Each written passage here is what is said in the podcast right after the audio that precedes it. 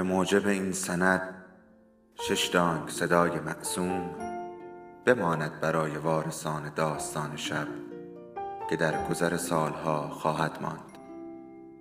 ارادتمند، داستان شب.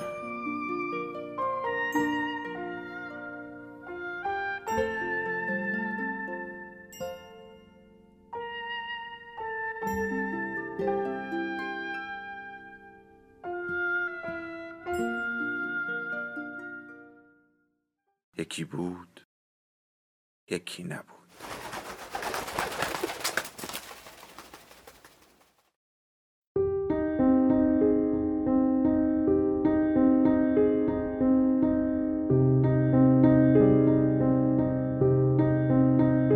انسان در جستجوی معنا.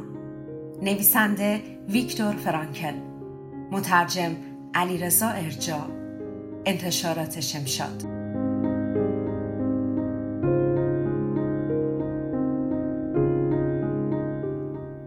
ادامه بخش اول، تجاربی از اردوگاه کار اجباری. یک بار دیگر هم مشغول کار در گودال بودیم.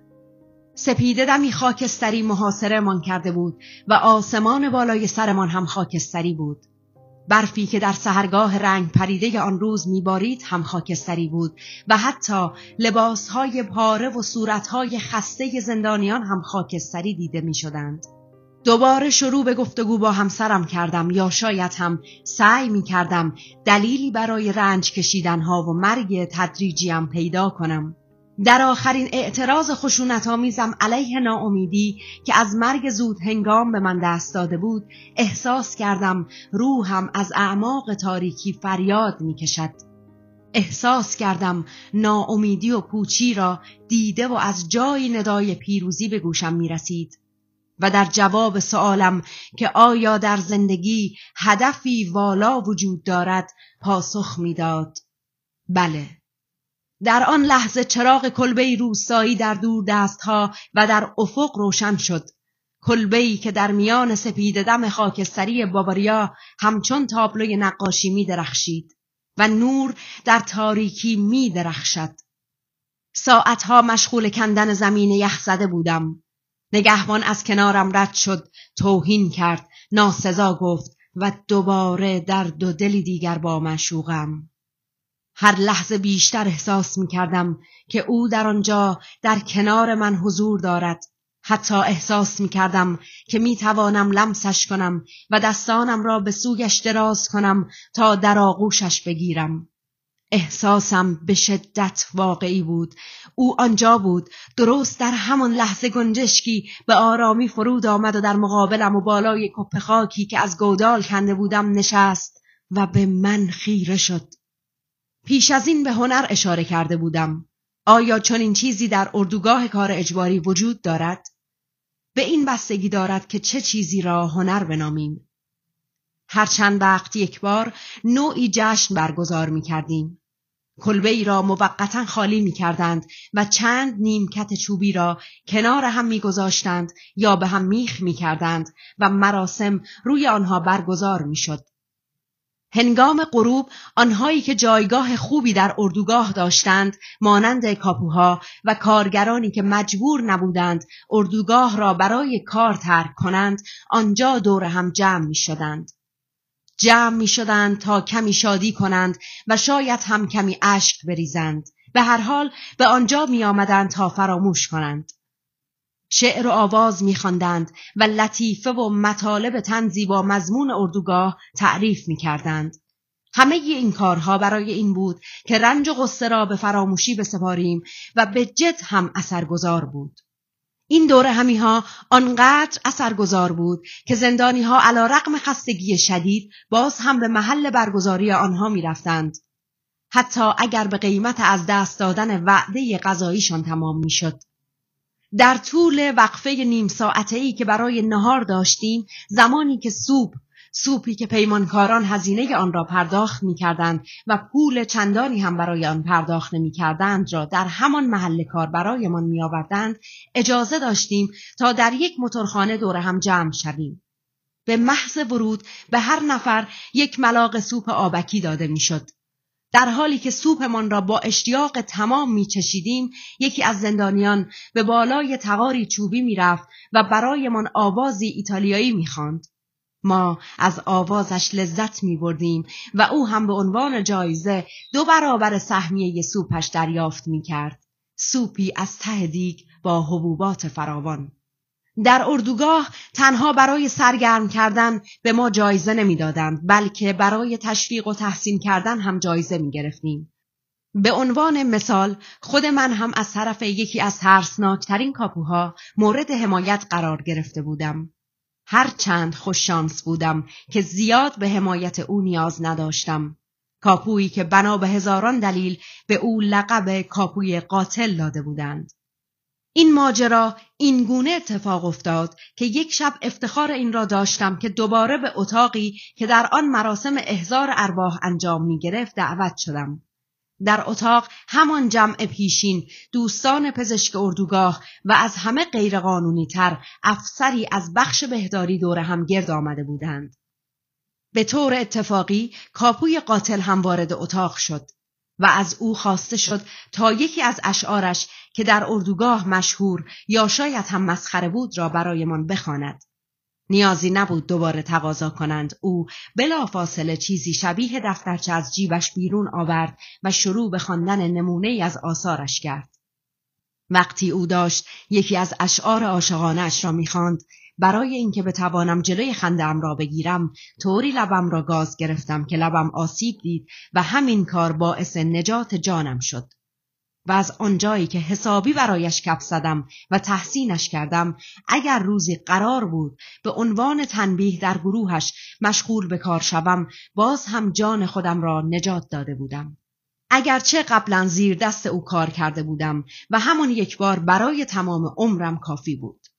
به هر حال این که کاپوی قاتل من را از زاویه‌ای خوب بشناسد خیلی مفید و کارآمد بود و برای همین تا جایی که توان داشتم برایش کف زدم و تحسینش کردم. البته صحبت در مورد هنر و پیگیری آن در کمپ کار مضحکی به شمار می آمد. یعنی میخواهم بگویم که تأثیر واقعی که هر گونه اثر هنری روی زندانیان میگذاشت تنها برخواسته از تضاد شبهمانندی بود که میان اجرای آن هنر و پیش زمینه زندگی ویرانگر اردوگاه بود. هرگز فراموش نمی کنم که در نیمه شب دومی که در آشویتس بودم، چگونه با صدای موسیقی از خواب عمیق ناشی از خستگی بیدار شدم. نگهبان ارشد کلبه ما جشنی در اتاقش که نزدیکی ورودی کلبه قرار داشت برگزار کرده بود و به همراه دوستانش با عربده‌های ناشی از مستی آهنگ‌های مبتذلی را می‌خواندند.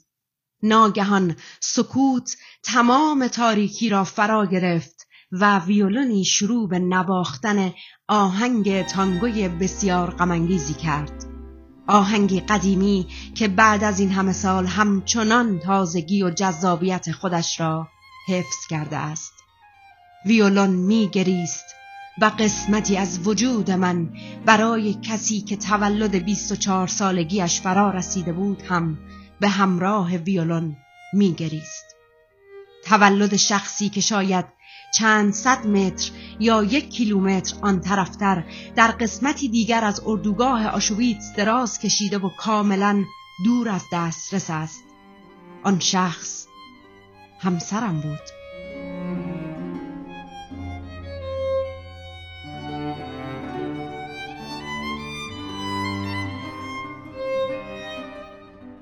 برای کسی که هیچگاه در اردوگاه نبوده، فهمیدن این موضوع که آنجا هم نوعی هنر وجود داشته بسیار شگفت‌آور است. اما شگفت‌آورتر از آن این است که بشنود یک زندانی هر چند کوتاه و فقط برای چند دقیقه نوعی حس شوخ طبعی پیدا می‌کند. شوخی و خنده یکی دیگر از سلاح‌های روح برای حفظ جان بود. به خوبی مشهود است که در شوخی و خنده بیش از هر چیز دیگری در وجود انسان میتواند حتی برای چند ثانیه هم که شده او را از شرایط سخت و دشوار جدا کند. به یکی از دوستانم که در کنارم در محل ساختمانسازی مشغول کار بود آموزش دادم که چگونه حس شوخ طبعیش را پرورش دهد. به او پیشنهاد کردم که به یکدیگر قول دهیم تا هر روز حداقل یک داستان خنده‌دار در مورد اتفاقاتی که ممکن است بعد از آزادیمان بیفتد برای هم تعریف کنیم. او قبلا یک جراح و معاون گروه پزشکی یک بیمارستان بزرگ بود. یک بار سعی کردم با بیان این موضوع که وقتی به سر کار قبلیش برگشت چگونه می‌خواهد عادت زندگی در اردوگاه را از سرش بیرون کند، خنده‌ای بر لبانش بنشانم. در محل ساختمانسازی به خصوص هنگامی که بازرس برای سرکشی به امور می‌آمد، سرکارگر با فریادهای بجنبید، کار کنید، بجنبید ما را به کار سریع‌تر وادار می‌کرد. به دوستم گفتم روزی به بیمارستان و اتاق عمل برخواهی گشت و وقتی در حال عمل جراحی حساسی بر روی شکم یک بیمار هستی، ناگهان با ورود جراح ارشد به اتاق، سرکارگر بیمارستان فریاد میزند که یالا زود باشید، کار کنید. گاهی اوقات هم زندانیان داستانهای جالبی در مورد آینده می ساختند. برای مثال، داستانی از مهمانی شام تعریف می کردند که هنگامی که سوپ سرو می شود، فارغ از این که دیگر در اردوگاه نیستند، از میزبان خواهش می کنند که ملاقه را اندکی به ته دیگ ببرد تا حبوبات بیشتری در ظرف آنها جا بگیرد. وقتی تلاش می کنیم هنر زندگی کردن را بیاموزیم، تلاش برای ایجاد حس شوخ طبعی و خنده، حقه جالب برای تحمل شرایط دشوار بود که در این راه می آموختیم. این حقه یا شگرد را هم می شود با وجود رنج و عذاب مداوم در اردوگاه به کار برد. برای اینکه روشن‌تر بیان کنم، درد و رنج یک انسان مشابه عملکرد گاز است. مقدار مشخصی از گاز که به داخل یک اتاق پمپاژ می شود و در نهایت بدون اهمیت داشتن اندازه اتاق، گاز تمام آن را به طور یکسان در بر می گیرد. درد و رنج هم دقیقاً به همین شکل عمل می کند. روح و ضمیر آگاه انسان را کامل در بر می گیرند و مهم نیست که میزانشان چقدر است. برای همین می توان گفت که میزان رنج بشر کاملا نسبی است. همچنین می شود از آن به عنوان کوچکترین چیزی که موجب خوشحالی های عظیمی می شود نام برد. برای مثال، واقعه‌ای که هنگام سفرمان از آشویتس به اردوگاهی وابسته به شهر دخاب اتفاق افتاد را بازگو می کنم. همه ما ترسیده بودیم که نکند مقصد سفرمان اردوگاه دیگری باشد. وقتی به پلی که بر روی رودخانه دانوب قرار داشت نزدیک شدیم، اضطرابمان چند برابر شد، چون طبق گفته دوستان با تجربه من، برای رسیدن به آن اردوگاه مخوف، قطار باید از روی آن پل عبور کند. کسانی که چنین شرایطی را ندیده اند، هرگز نمی توانند تصور کنند که زندانیان وقتی دیدند مسیرشان از روی پل نیست و مقصدشان به جای دیگری است، چه رقص و پایکوبی برپا کردند. و اما بعد از سفری که 2 روز و 3 شب به طول انجامید، چه اتفاقی هنگام ورودمان به اردوگاه افتاد؟ کف واگن‌ها حتی جا برای نشستن و چنباتمه زدن وجود نداشت و بیشتر ما مجبور بودیم تمام راه را بایستیم و عده‌ای هم نوبتی بر روی حصیر کهنه‌ای که غرق در ادرار زندانیان شده بود لم داده بودند و استراحت می‌کردند. بعد از رسیدن به اردوگاه، اولین خبر مهمی که از زندانیان سالخورده شنیدیم این بود که این اردوگاه نسبتاً کوچک که جمعیتش حدود 2500 نفر بود، هیچ اتاق گاز و کوره آدم سوزی ندارد. یعنی اگر کسی بیمار یا از کار افتاده میشد، مستقیماً به کوره های آدم سوزی فرستاده نمیشد و باید منتظر میماند تا با کاروان بیماران به آشویتس برگردانده شود. این خبر شگفت‌انگیز همه ما را حسابی خوشحال کرده بود.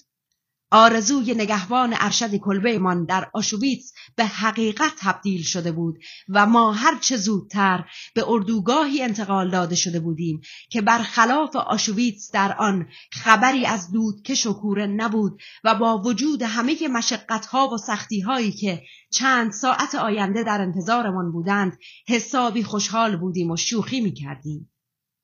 وقتی شروع به شمردن ما تازه واردین کردند، یکی از ما کم بود. برای همین مجبور بودیم بیرون در زیر باران و هوای سرد منتظر بمانیم تا آن یک نفر پیدا شود. سرانجام او را در کلبه پیدا کردند که از شدت خستگی به خواب رفته بود و به همین خاطر فرمان صف ایستادن تبدیل به فرمان رژه برای تنبیه تمام زندانیان شد. بعد از آن سفر سخت و طولانی باید تمام شب و تا نزدیکی های صبح را بیرون زیر باران و در هوای منجمد کننده مانند موشهای خیس و نیمه یخزده می ایستادیم. اما با وجود تمام این سختی ها هنوز هم خوشحال و شکرگزار بودیم، چون هیچ کوره و دود کشی در اردوگاه وجود نداشت و اینجا فاصله زیادی با آشویتس داشت.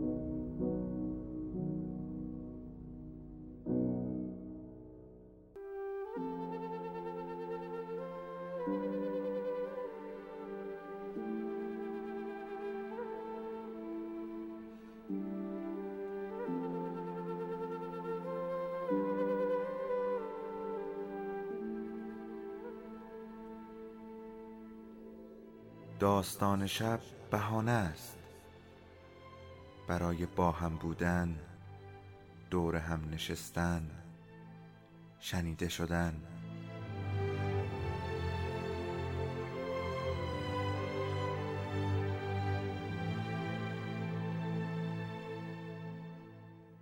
صدای افسانه ها رو میشنویم.